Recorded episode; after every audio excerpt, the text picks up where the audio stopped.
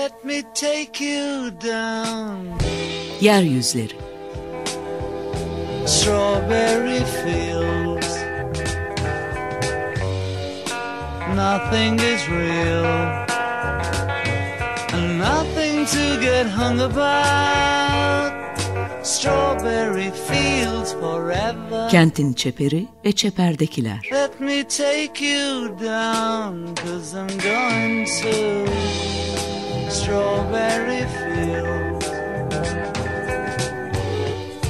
Hazırlayan ve sunanlar Murat Güvenç, Aysim Türkmen ve Deniz Gündoğan İbrişim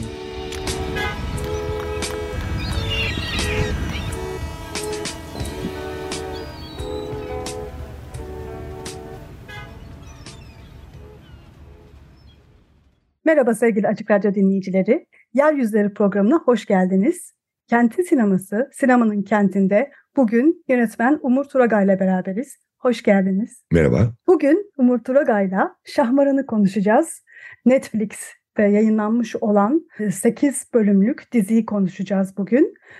Evet, Şahmaran deneyimi nasıl başladı, neler yaşadınız, bize bunu nasıl hissettirmeyi amaçladınız? Şahmaran benim hayatıma iki sene önce girdi tam tamına. Beraber çalıştığım e, Timur Savcı, prodüktörüm.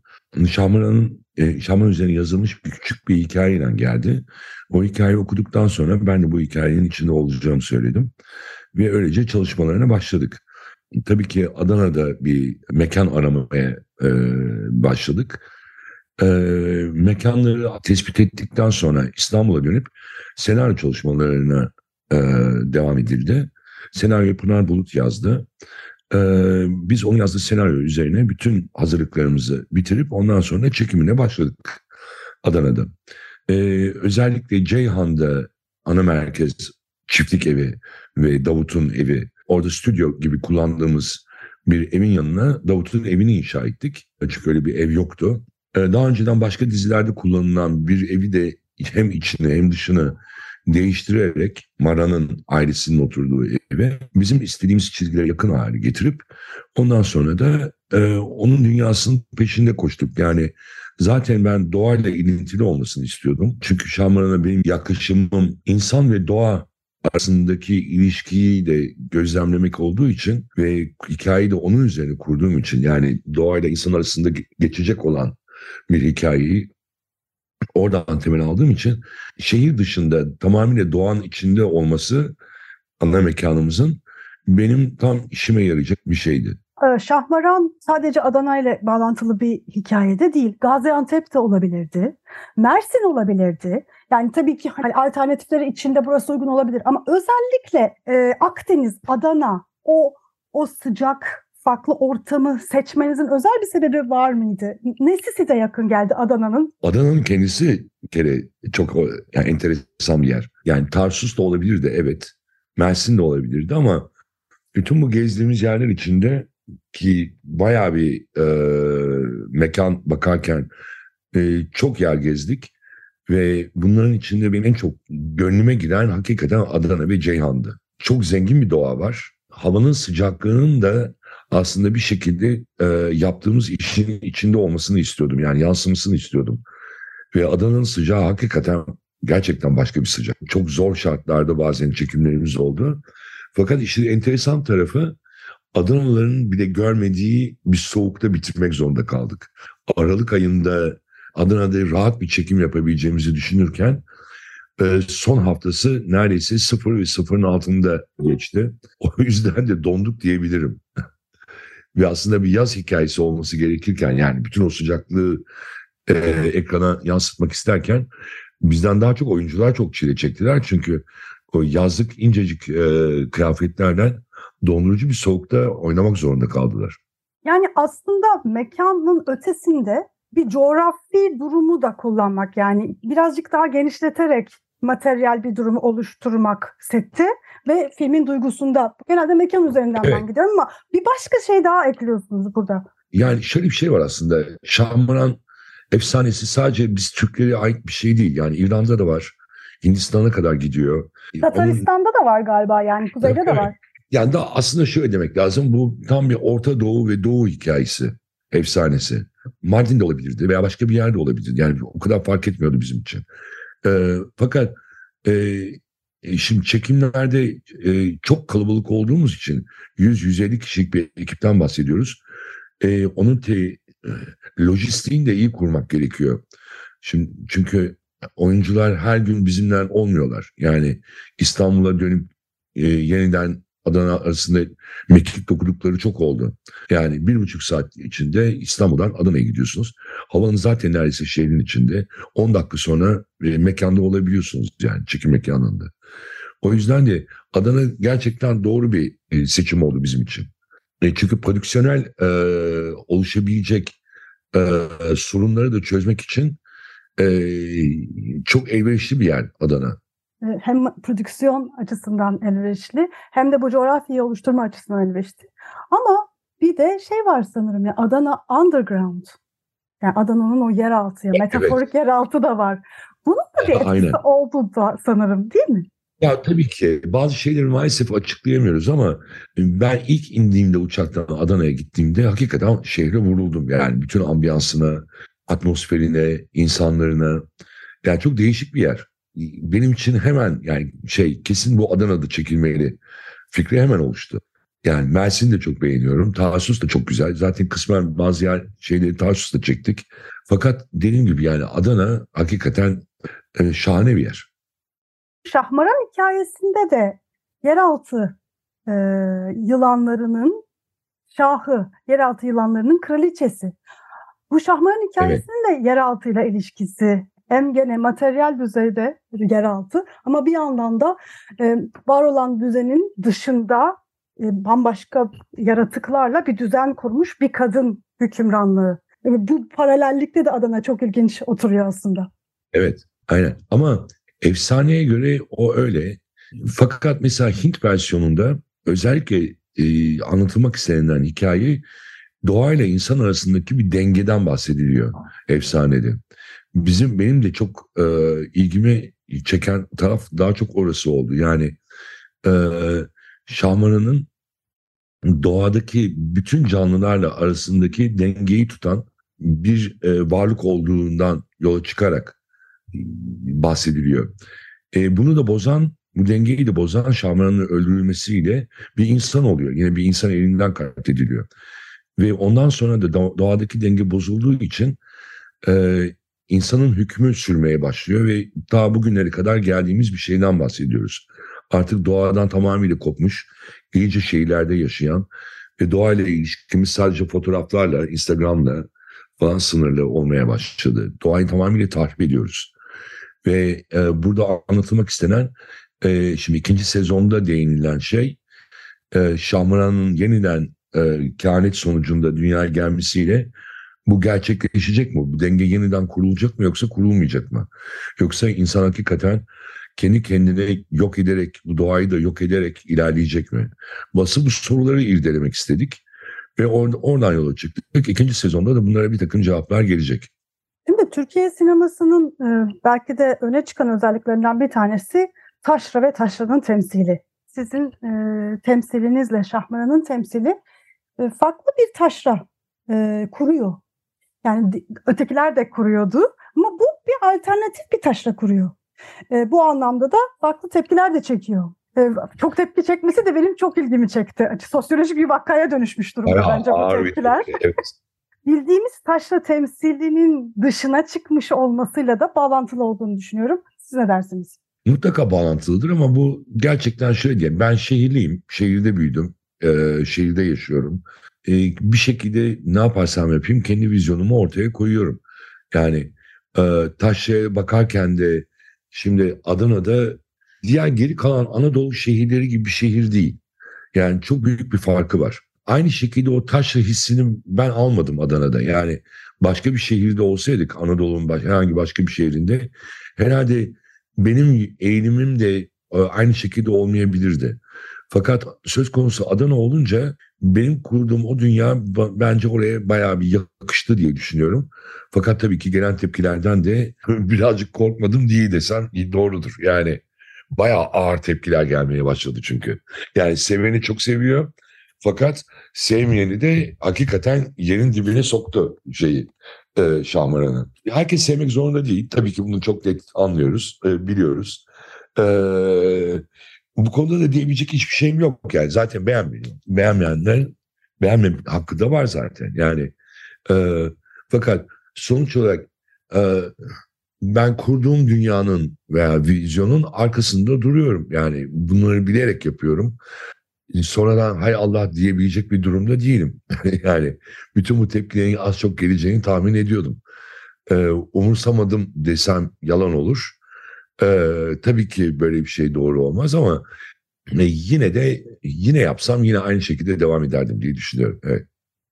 Ben e, bu tepkilerle ilgili enteresan e, bir iki şey gördüm.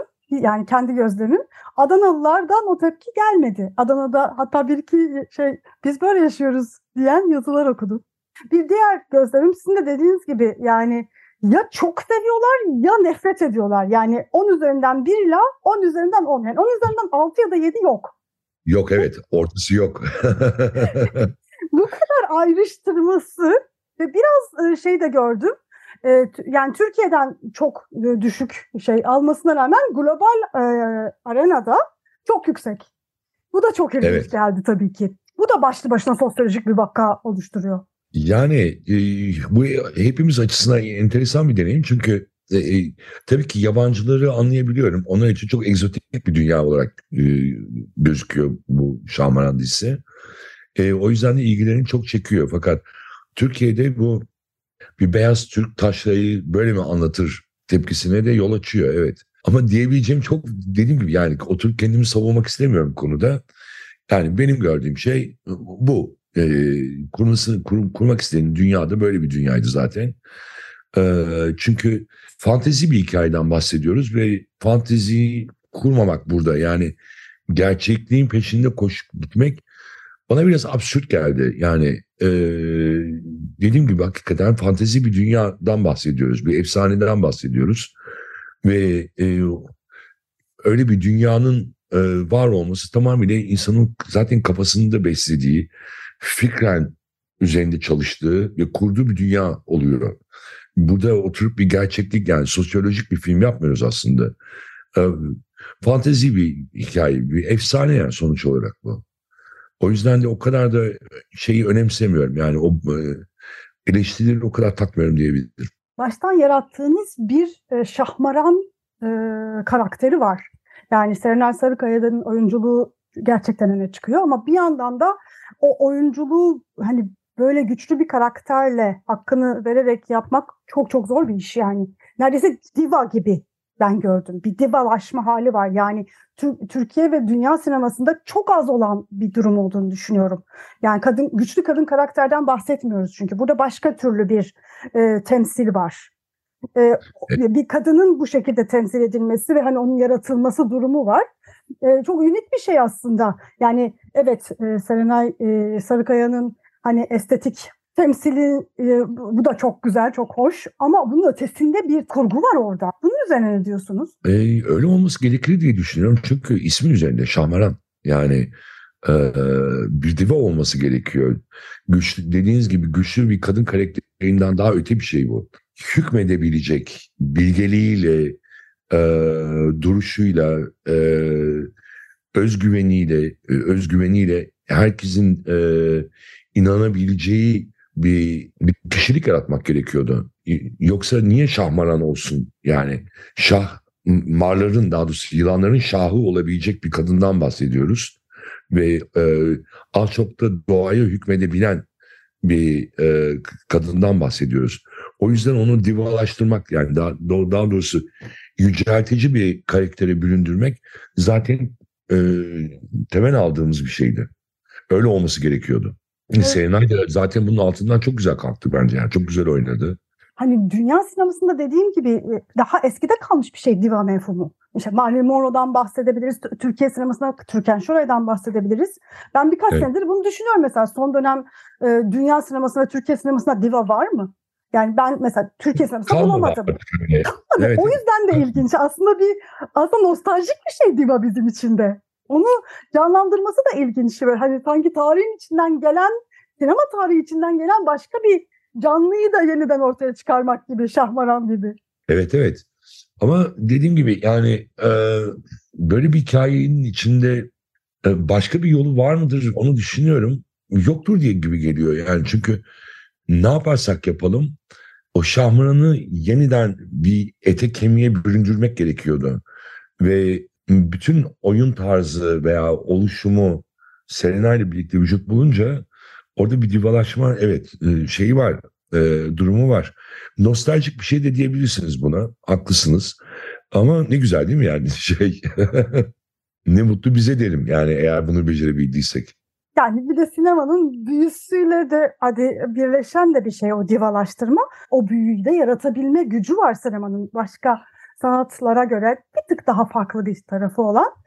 E, ama bir yandan da bu diva e, erkeklerin gözündeki e, o kadın e, şeyinden hegemonyasından çıkan da bir diva. O, yani onu aşan bir diva. Yani bazı sahnelerde e, kendisi erkeği seyrederken görüyoruz ve ondan zevk alırken görüyoruz. Yani bu da mesela benim için o anlamda çığır açıcıydı bir kadın olarak. O benim çok hoşuma gitti mesela. Yani bildiğimiz o divanın sadece erkek gözünde var edilen divanın ötesinde kendi başına yani doğayla ilişkiyle ve kendisinin bir e, karşı cinsiyle ilişkisinde var olan bir kadını gördük. Yeni evet. bir diva bir yandan da yani nostaljik ama yeniden yaratılmış bir diva. Evet ama bu biraz doğallıkla da ilgili sanki. Yani e, bir erkekle bir kadının ilişkisine çok doğal bir şekilde yaklaşabilmek de mümkün aslında. Yani niye hep bir utanma veya başka e, yani kendi bedeninden utanma veya seyredememe durumları söz konusu olsun ki diye düşünüyorum. Yani e, eninde sonunda e, insan çıplak doğuyor.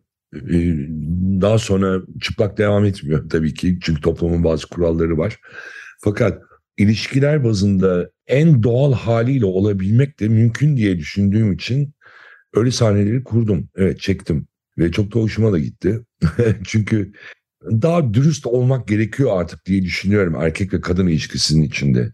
Ve e, o dürüstlük de doğallıktan gelir diye de düşünüyorum. Bir yandan da tabii şahmaran gibi elinizde muazzam bir sembolik güç de var. Çünkü yılan e, insanlar. Yani yılanın da evet.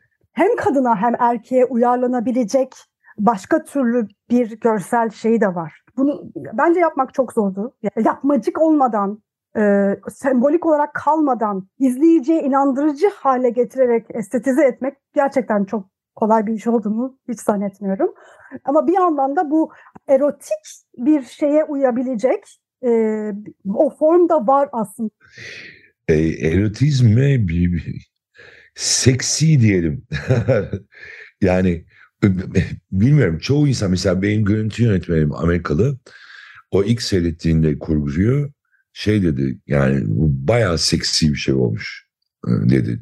Ben onun o kadar farkına varmıyorum çünkü dediğim gibi yani içinde bir seneden daha fazla bir zaman geçirdiğim için ve her gün Şaman'ın hikayesiyle yatıp kalktığım için e, artık e, dışarıdan bir göz olamadığından e, neyi ne, kimin ne kadar algılayabileceğini benim hissedebilmem imkansız.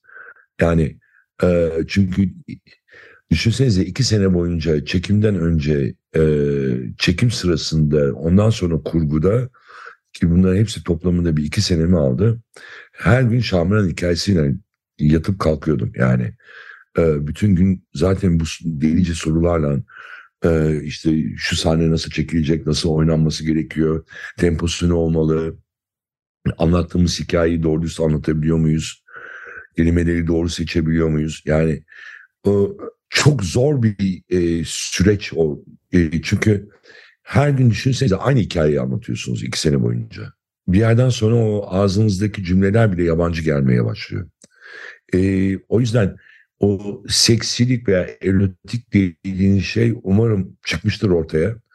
Ee, peşinden çok koşmadık. Biz daha doğal bir şeyin olmasını istiyorduk. Yani biliyorduk aslında seksi bir tarafa gideceğini. Çok abartmak da istemedim. E, ortaya çıktıysa ne kadar güzel diyebilirim. Yani sonuç olarak seyirciyi de mutlu edebilecek bir şeyden bahsediyoruz. tekrar Adana'ya dönmek istiyorum. Ee, o Adana'da Adana'ya motosikletle giriş sahnesinde yani Adana'nın içinden geçen sahnelerde o e, underground mahallelerin gösterilmesi, Jonaların mahallesi sanırım. Ee, o da orasını da hani göstere göstere sanki sahne yapmışsınız gibi geldi bana. Yani şey gibi böyle içinden geçilen bir mahalle gibi değil, bir sahne oluşturulmuş. Bakan ve bakılan yani ona da bakıyorlar çünkü. Böyle hani karşılıklı bir bir bakış evet. var orada. Evet. Aslında şöyleydi o onun Bertan Başaran çekti o sahneyi. Üzerine çok konuştuk o sahnenin. Ee, ilk başta senaryoda mağluların oturduğu bir köy diye tasvir ediliyordu. Ee, ve tabii ki işte her köyün bir bilgisi var. Ee, e, yine bir bilgi amcamız vardı. E, fakat ben e, bir bu köy hikayelerinden biraz sıkıldığım için dedim yani bu köy olmasın ee, ve biz bunu adın adı bir mahalleye çevirelim.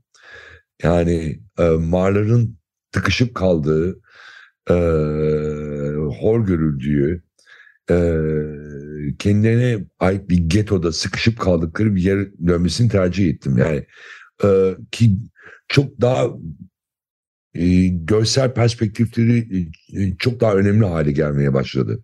Şimdi ikinci sezonda daha çok yer verilecek bu mahalleye. Bir köy üzerinden mağaraları anlatmaktansa Adana'yı kullanmak yani şehri kullanmak çünkü ben de bir şehirde olduğum için şehri daha iyi e, şehirde olması e, daha kolay anlatabileceğim bir dile çevriliyordu mağaraların hikayesinde. E, güzel bir mahalle bulduk Adana'da. E, onu da ikinci sezonda bol bol seyredeceksiniz. E, fikren de bana daha hoş geldi. Yani bir ghetto olmasının, e, bir ghettoda sıkışıp kalmış olmaları hikayeyi de daha zengin bir hale getiriyor diye düşünüyorum. Evet, e, Umur Turaga ile olan sohbetimiz devam ediyor. Şahmaran üzerine konuşuyoruz. Çok kısa bir müzik arası veriyoruz. Lalalardan dinliyoruz. Mecnun'dan Beter Haldeyim. Şahmaran soundtrackinden bir parça. Şahmaran soundtrackinden dinledik. Mecnun'dan Beter Haldeyim. Lalalardan dinledik. Ee, Umur Turagay'la Şahmaran üzerine sohbetimiz yeryüzlerinde devam ediyor. Müziklerinin de çok e, özel bir yeri var e, bütün bu ortamın yaratılmasında. Aynı zamanda da ses tasarımının e, ne kadar özgün olduğunu da burada vurgulamamız gerekiyor bence. E, başlı başına o bahsettiğiniz dünyayı yaratmak için dengeli kurulmuş bir ses tasarımı var. Yani çünkü ekspresif bir e, hali var. Yani e, bayağı kendisini hissettiriyor.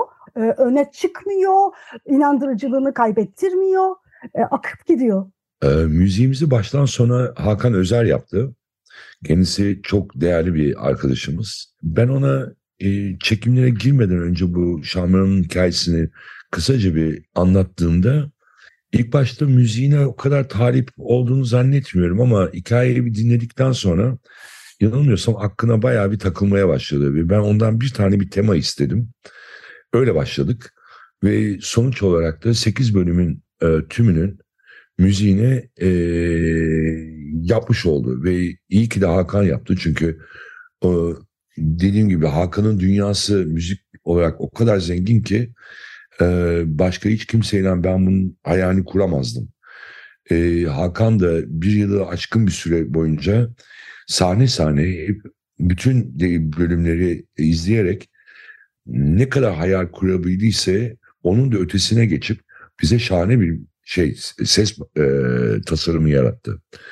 E, bunda tabii ki e, editörümüz Aylin e, Tinel Zoe'nin de çok büyük bir çabası var. E, çünkü o da montaj yani kurgularken bütün hikaye bölümleri bütün o ses tasarımına da onun katkısı yine çok büyük diyebilirim. E, Hakan'la Aylin e, gerçekten bir pırlanta gibi bir iş koydular ortaya diyelim. Buradan da onlara bir selam göndereyim. Evet, e, gerçekten Hakan Özer'e, Aylin Zoe'ye, Erhan Acar'a buradan sevgilerimizi, selamlarımızı gönderelim. Aslında şimdi mesela Şahmaran'dan bahsedebiliriz, Sıcak Kafa'dan bahsedebiliriz, Blue TV'deki belgesellerden bahsedebiliriz. Sanki bu dijital platformlarla yeni alanların da yani sinemanın ötesinde, Türkiye sinemasının ötesinde alanların açıldığını, bildiğimiz dizi e, kalıplarının dışında şeyler denenebildiğini görüyoruz diye düşünüyorum. Siz ne dersiniz? Yani biraz bir e, yani avantajları vardır, dezavantajları vardır ama böyle bir açılım da söz konusu sanki. Yani e, e, evet e, sinemaya film yapmak e, zor demeyeceğim ama e, daha farklı bir e, eğilim gösteriyor. Yani sinemaya çıkacak olan filmler sadece prodüktörler tek başlarına karar vermiyorlar. Aynı zamanda bu e, sinema salonları da e, filmlerin e, oluşumunda e, etki ediyor. Bir sürü bağımsız sinemacı aslında sinema salonlarında kendilerine yer bulamıyorlar. Bir tek festivallerde filmleri gösteriliyor ama çoğu film e, maalesef sinema salonlarına gelmiyor. Çünkü bunları gösterebilecek bir ağ sahip. Yani Avrupa'da bile birkaç şehirde işte sanat sinemaları var. Bu tür bağımsız sinemalara yardımcı olmak için açık tutulan ama Türkiye'de bunun çok bir örneği yok. E, daha büyük bütçeli ve mainstream dediğimiz filmlere, filmlere odaklılar yani bir para makinesi olarak çalışıyor bunlar. Şimdi dijital platformlar e, sayesinde bu bağımsız sinemacılar aslında kendileri baya bir e, yer bulabiliyorlar. Yani kendi yapabilecekleri filmleri ve yaptıkları filmleri de platformlar sayesinde herkese ulaşabiliyor. E, küçük bütçeli filmler yine dijital platformlar sayesinde e, var olabiliyorlar. E, bunun büyük bir değeri var.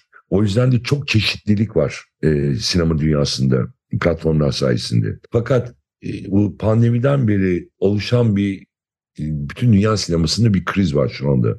Yani sinema salonları da eskisi kadar sinemaya seyirci çekmiyorlar.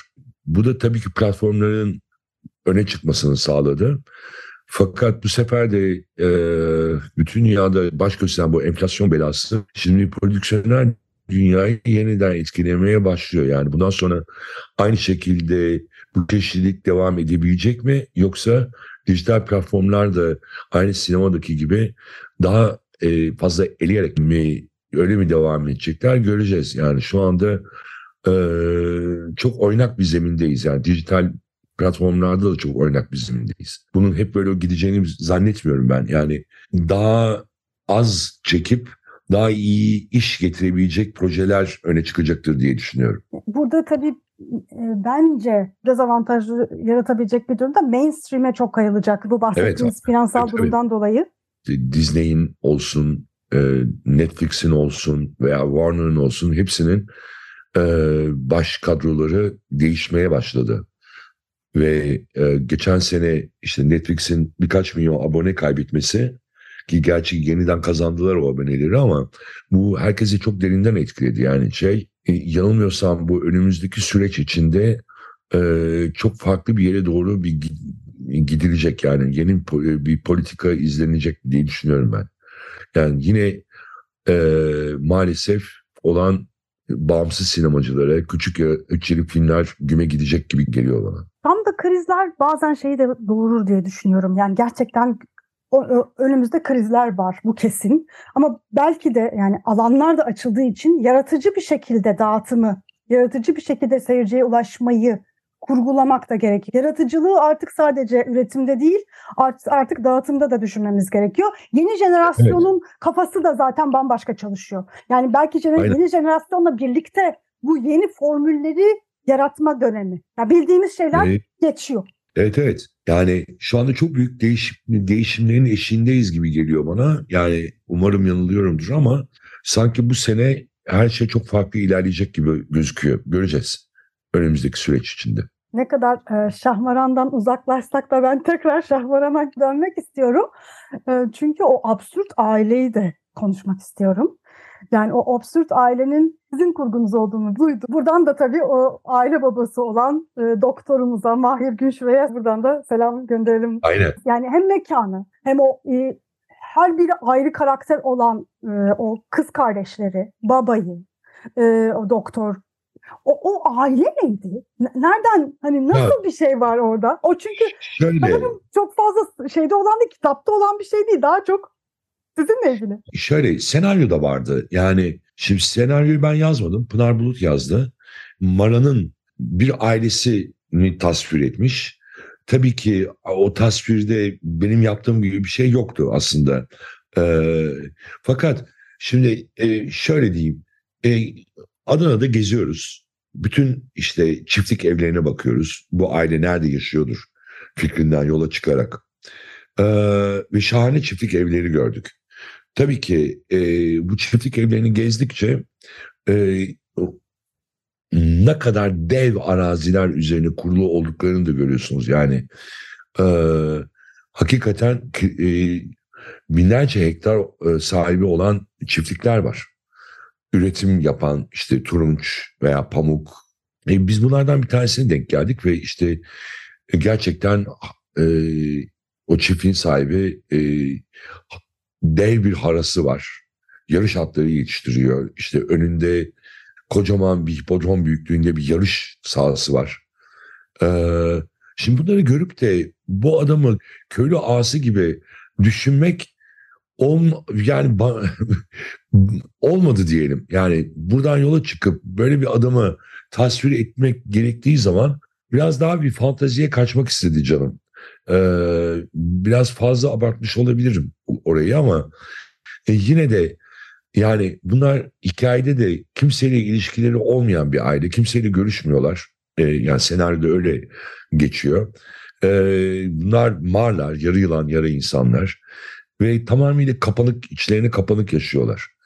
Şimdi e, senaryoda bu böyle anlatıldığı zaman e, bir sürü kapı açıyor tabii ki bu. Yani ben bu aileyi nasıl resmederdim, nasıl tanımlardım? Yani adam doktor. Diyelim ki bayağı bir zamandır burada. Yani birkaç yüzyıldır burada bunlar. Ee, hiç mi fantezilere kaçmamışlardır? Yani hiçbir tanesi şey değil ki yani kızlar genç gösteriyorlar ama hikayede aslında onlar da ne bileyim 200 senedir buradalar veya 300 senedir buradalar. Şimdi böyle bir yaşam içinde olduğunuzu düşünürseniz e, nasıl yaratırdınız o aileyi? 200 senedir buradalar ama veya 300 senedir buradalar ama çiftlik e, ağası olarak mı kalmışlardır? Bu yemiyor bende. Yani hayatta başka fantezilere doğru yola çıkacaklar ve kendilerini artık başka bir yere konumlandıracaklar diye düşündüm ben. O yüzden de bana o kadar da ters gelmiyor böyle bir şey. Yani e, burada tabii ki e, bunların çok uzun bir zamandır yeryüzünde yaşıyor olduklarını çok altını çizerek biz anlatmadık. Ama detaylarına dikkat ederseniz detaylarda bunlar gizli de olsa aslında var. Bunlar bayağı eskiden beri buradalar, yeryüzündeler. E o zaman da dediğim gibi yani e, onların son derece muhafazakar bir çizgide ilerlemesi de bana çok mümkün gelmiyor. Çünkü doğanın gidişatına aykırı bir şey bu. Yani şöyle düşünün. Biz kısacık hayatımızda bile bir yerden bir yere doğru ilerliyoruz. Yani küçüklüğümüzdeki biz biz olarak kalmıyoruz ki. Yani devamlı bir değişim gösteriyoruz. Daha iyisini hak ettiğimizi düşünüyoruz ve işte bu e, bizim hayattaki toplum içindeki duruşumuza da yansıyor. Yani daha iyi giyinmek veya herhangi bir şeye daha kolay ulaşmak için hepimiz bir çaba sarf ediyorsak onlar da sarf etmezler miydi diye düşünüyorum. Ki sarf etmişler. Yani benim gözümde sarf etmişler geliyor. Geliştirmişler kendilerini. iyice fanteziye açmışlar diye düşündüm. Öyle bir aileyi. Bir beklenti var ve bence bu e, bu beklenti de temsil beklentisinde de oryantalist şeyler bekleniyor aslında. Hem e, yani e, yerel izleyicide hem de dünyadaki izleyiciden böyle beklentiler var. Hani belirli bir şekilde kafalarda oluşmuş olan o aslında e, çok da e, ideolojik olarak hegemonik bir şekilde oluşturulmuş olan o şeyler bekleniyor. Burada onun kırıldığını görüyorum ben açıkçası. Yani o yüzden de bana çok heyecan verici geliyor. Yani o sizin sizin demin bahsettiğiniz şeyin tam da aslında o kafamızdaki imgelere bir saldırı olduğunu düşünüyorum. Yani o prototipe gerek yok ki. Yani maksat orada tersten vurmak değil. Ee, sadece üzerine biraz düşündüğünüz zaman yani benim elimdeki hikayeye baktığım zaman elimdeki veriler sonuç olarak bunlar. Ve ben o verileri kullanmak zorundayım. Şimdi okuyorum Mara'nın babası 500 senedir yeryüzünde. Maran 300 senedir yeryüzünde. Yani okuduğum hikayeye baktığım zaman bu böyle. E o zaman ben bunlar hakkında tabii ki bir dünya kuracağım. Yani kurmama mümkün değil. Ee, seyircinin prototip yani onun anlayışına ters düşse bile kuracağım. Yani bu mümkün olmayan bir şey tersi. dediğim gibi yani o e, sırf seyirci bunu böyle düşünecek diye orada bir korkaklık yapmaya gerek yok diye düşünüyorum. Yani şey cesur olmak lazım bazı şeylerde. Yani absürt geliyor bir takım insanlara ama bana hiç de absürt gelmiyor. E, absürt olması bana güzel geldi zaten. Ya, aynı güzel evet yani. Yani biraz da absürt olsun yani bu fantastik sonuçta. E, kendi dünyalarımızı o fantazmaya açmaktaki ürkeklik de gibi geliyor bana. Yani Aynen. bu coğrafyalardan çıkmaz. Nasıl çıkmaz ya? Neler çıkar? Tabii canım. ya, alas yani e, çok enteresan şekillerde da, denenecek, denenecek de daha çok şey e, olduğunu da gösteriyor aslında. Bu ya tabii. açalım. Ya işte Adana'da karşılaştığımız e, çiftlik sahipleri e, veya işte Adana'nın hakikaten e, e, yerel zenginlerinin e, benim kurduğum aileden çok bir farkı yoklar. Gerçekte de öyle. Yani e, her şimdi Hilton'da kaldık 4-5 ay. Adana Hilton'da ve her hafta sonu düğün var Hilton'da. Yani şeyi görebiliyorsunuz. E, e, Adana'nın bütün e, orada yaşayanların düğünler sayesinde nasıl giyimliklerini, kuşandıklarını veya neyle ilgili olduklarını görebiliyorsunuz. Benim yarattığım aileden çok bir farkları yok aslında. Biz şehirliler buradaki İstanbul'da yaşayanlar için bu ha, e, belli bir klişe bir düşünce var Anadolu ile ilgili. Ama aslında o da çok doğru bir şey değil. Yani zenginlerden bahsediyorsak hakikaten zenginler zaten yani çok zenginler bayağı fantezi bir dünyanın içinde yaşıyorlar diyebilirim. Yani burada hiçbir sorun yok gibi geliyor bana. çok fantastik olarak gösterilerin aslında çok daha gerçekçi olduğunu söylüyorsunuz şu anda. Evet tabii canım. Neredeyse belgesel gibi hiç gösterilmeyen bir gerçek. E, evet aynen. Çünkü e, yani e, farklı bir şekilde onları göz göstermek bizde bir nedense Türk insanı böyledir diye bir şey var. E, yerleşmiş bir fikir var. E, aslında öyle değil. Gerçekten öyle değil. E, ben de Türkiye'de yaşıyorum. Ben bunu görebiliyorsam e, bunu gördüğüm şekilde de anlatmak gerekiyor diye düşünüyorum. Ama ne bileyim yani Anadolu'nun herhangi bir köyünde veya kasabasında bir tane devlet memurunu anlatacak olsam tabii ki böyle fantezilere kaymam. Ama bahsettiğimiz şey e, bir çiftlik sahibi olan bir aileden bahsediyoruz. Ve bunlar çok zenginler ve de çok köklü bir aile. E ben bunu da böyle anlatırım diye düşünüyorum ve doğru da ol, böyle olması gerektiğine inanıyorum. Bu arada e, bu marların bir tanesi de devlet memuru yani üniversitede evet. araştırma görevlisi ve benim araştırma görevlisi hayatımda yaşadığım karaktere de o kadar benziyor ki. Yani orada da aslında hani böyle de yani memur olur mu dediğiniz noktada da evet böyle memur. Yani öyle mi olur? Tabii canım. daha da aslında absürt benim karşılaştığım bir sürü karakterler.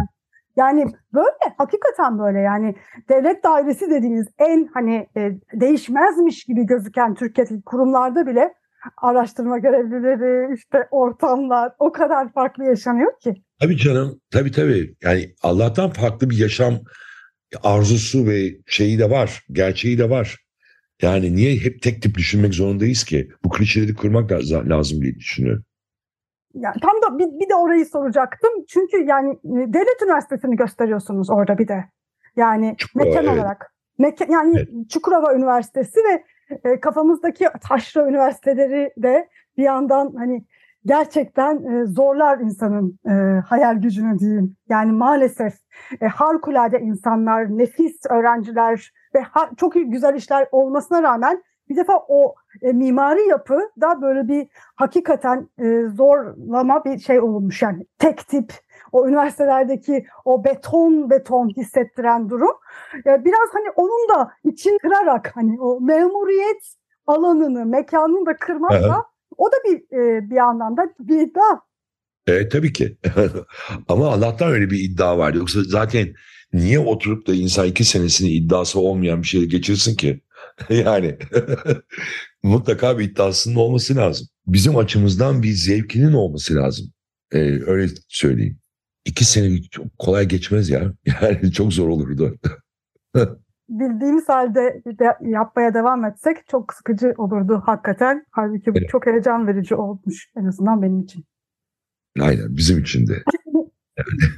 E, bu janra yani bu fantastik, e, gizem e, hatta e, gerilim janrası aslında sizin e, yönetmenlik e, tarzınıza da uyuyor diye düşünüyorum. Daha önce de çünkü korku filmi de yapmış olduğunuz için yani en azından e, gerilim filmi diyelim. Gerilim filmi yapmış olduğunuz için. E, dolayısıyla bu fantastik biraz daha gerilim, bu tekinsizlik üzerine gitmeyi düşünüyor musunuz? Ya zannetmiyorum. Ben aslında yani her türlü şeyi denemek istiyorum. Aile dramasından tutun da komediye veya işte gerilim filmine. Yani hazır film çekiyorsam tek bir janra bağlı kalmaktansa hepsini denemek daha şey doğru geliyor. E, çünkü e, yepyeni şeyler öğreniyorum. Yani her her janrın kendine ait bir anlatım tekniği var. Ve ben e, halen e, öğrenmem gereken çok şey olduğunu düşünüyorum.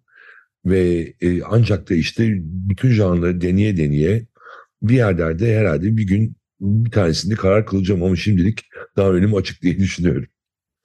Yani gerilim yapmak evet çok zevkli bir şey ama komedi yapmak da yani veya işte bir dram yapmak da çok enteresan.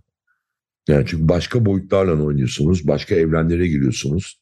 Onları da çekici kılan çok tarafları var. Ben birazcık burayı azıcık daha zorlayacağım.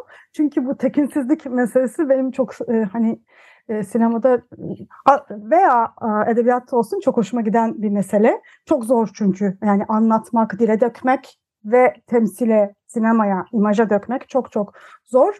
Herhalde dünyadaki öne çıkan isimlerinden bir tanesi de David Lynch. E, David Lynch sineması aklıma geldi açıkçası Şahmaran'da seyrederken. Bu tekinsizlik hali, o duygusu. E, David Lynch'in o suburbia, o şey kent ve kentin dışıyla olan ilişkisini de burada aslında hissediyoruz. Yani bir yandan kent var ama aslında kentin dışı var. Kentin dışından kenti hissetmek var. Yani o mekanla olan kurduğu ilişkiye benzer bir şey olduğunu da ben hissettim. Yani ben David Lynch sinemasına hastayım diyebilirim. Ee, ben her halükarda işte dediğim gibi yani kendime özgün olabilmeyi e, e, bir dil yaratmayı arıyorum. Tabii ki bu dili yaratırken e, mutlaka hafızamızda kalmış, köşelerde kalmış şeylere e, denk geliyoruz. Yani etkilendiğimiz bir sürü şey var. David Lynch de benim çok etkilendiğim isimlerden bir tanesi. Mutlaka ben farkında olmadan bir takım yerlerde e, benzerlikler demeyeyim ama e, e, çakıştığımız yerler olmuş olabilir diye düşünüyorum dünyalarımızın. Ama bu tabii Şahmeran'la sınırlı sadece. evet, e, ben de zaten Şahmeran özelinde sormuştum. Yani hem Şahmeran hem de şimdi yaptığınız e, dizi ya da sıcak kafayla düşündüğünüzde başka var mı? Başka bir yönetmen var mı konuştuğunuz? E, şu anda beraber çalıştığım Bertan var. Çok yakın arkadaşım. Genç, e, çok yetenekli bir yönetmen. E, yani bu Şahmeran'da beraberdik. Şimdi Ayten'de de beraber devam edeceğiz. Öyle bir birlikteliğimiz başladı. Ee, evet her şeyi beraber oturup konuşuyoruz. Yani bütün senaryoyu al aşağı edip nasıl çekeceğimizi, nasıl bir dünya içinden geçeceğimizi, nasıl bir atmosfer yaratacağımızı ve oyunculukları nasıl, daha doğrusu karakterleri nasıl oluşturacağımızı ikimiz beraber devamlı konuşarak ilerliyoruz. Dünya sinemasından çok yakın hissettiğiniz ah. yönetmenler, hani e, David Lynch dedik mesela. Ha, Kusturica'yı ben çok severim. Ondan sonra e, David O. Russell çok beğendiğim yönetmenlerden bir tanesi. Ki e, şey olarak mesela Amerikan sineması ya da işte mesela Kore, e, Hong Kong gibi bir şey var mı? Ben Hong Kong ya sinemasına çok yakın hissediyorum kendimi ama hani. E, çok müthiş işler çıkartıyorlar. Yani uzak doğular, Koreliler, Çinliler ve Japonlar da dahil olmak üzere hakikaten e, şu son senelerde inanılmaz eserler e, görüyoruz onlardan. Yani bu da aslında dijital platformlar sayesinde de onu, bunlara ulaşabilmek hakikaten şahane oluyor. Çünkü sinemada asla bunları görmek mümkün değil. Fakat güzel bir şekilde başlarına alıp gittiler yani uzak doğulular. Çok etkinler. Hikaye konusunda da çok etkinler. Yani ve yaratıcı işlerde de çok etkinler. Yönetmen Umur Turaga ile birlikteydik. Şahmaran üzerinden Adana'yı ve yeraltını konuştuk. Bu haftalık da bu kadar diyoruz. İyi haftalar. Çok teşekkürler. İyi haftalar.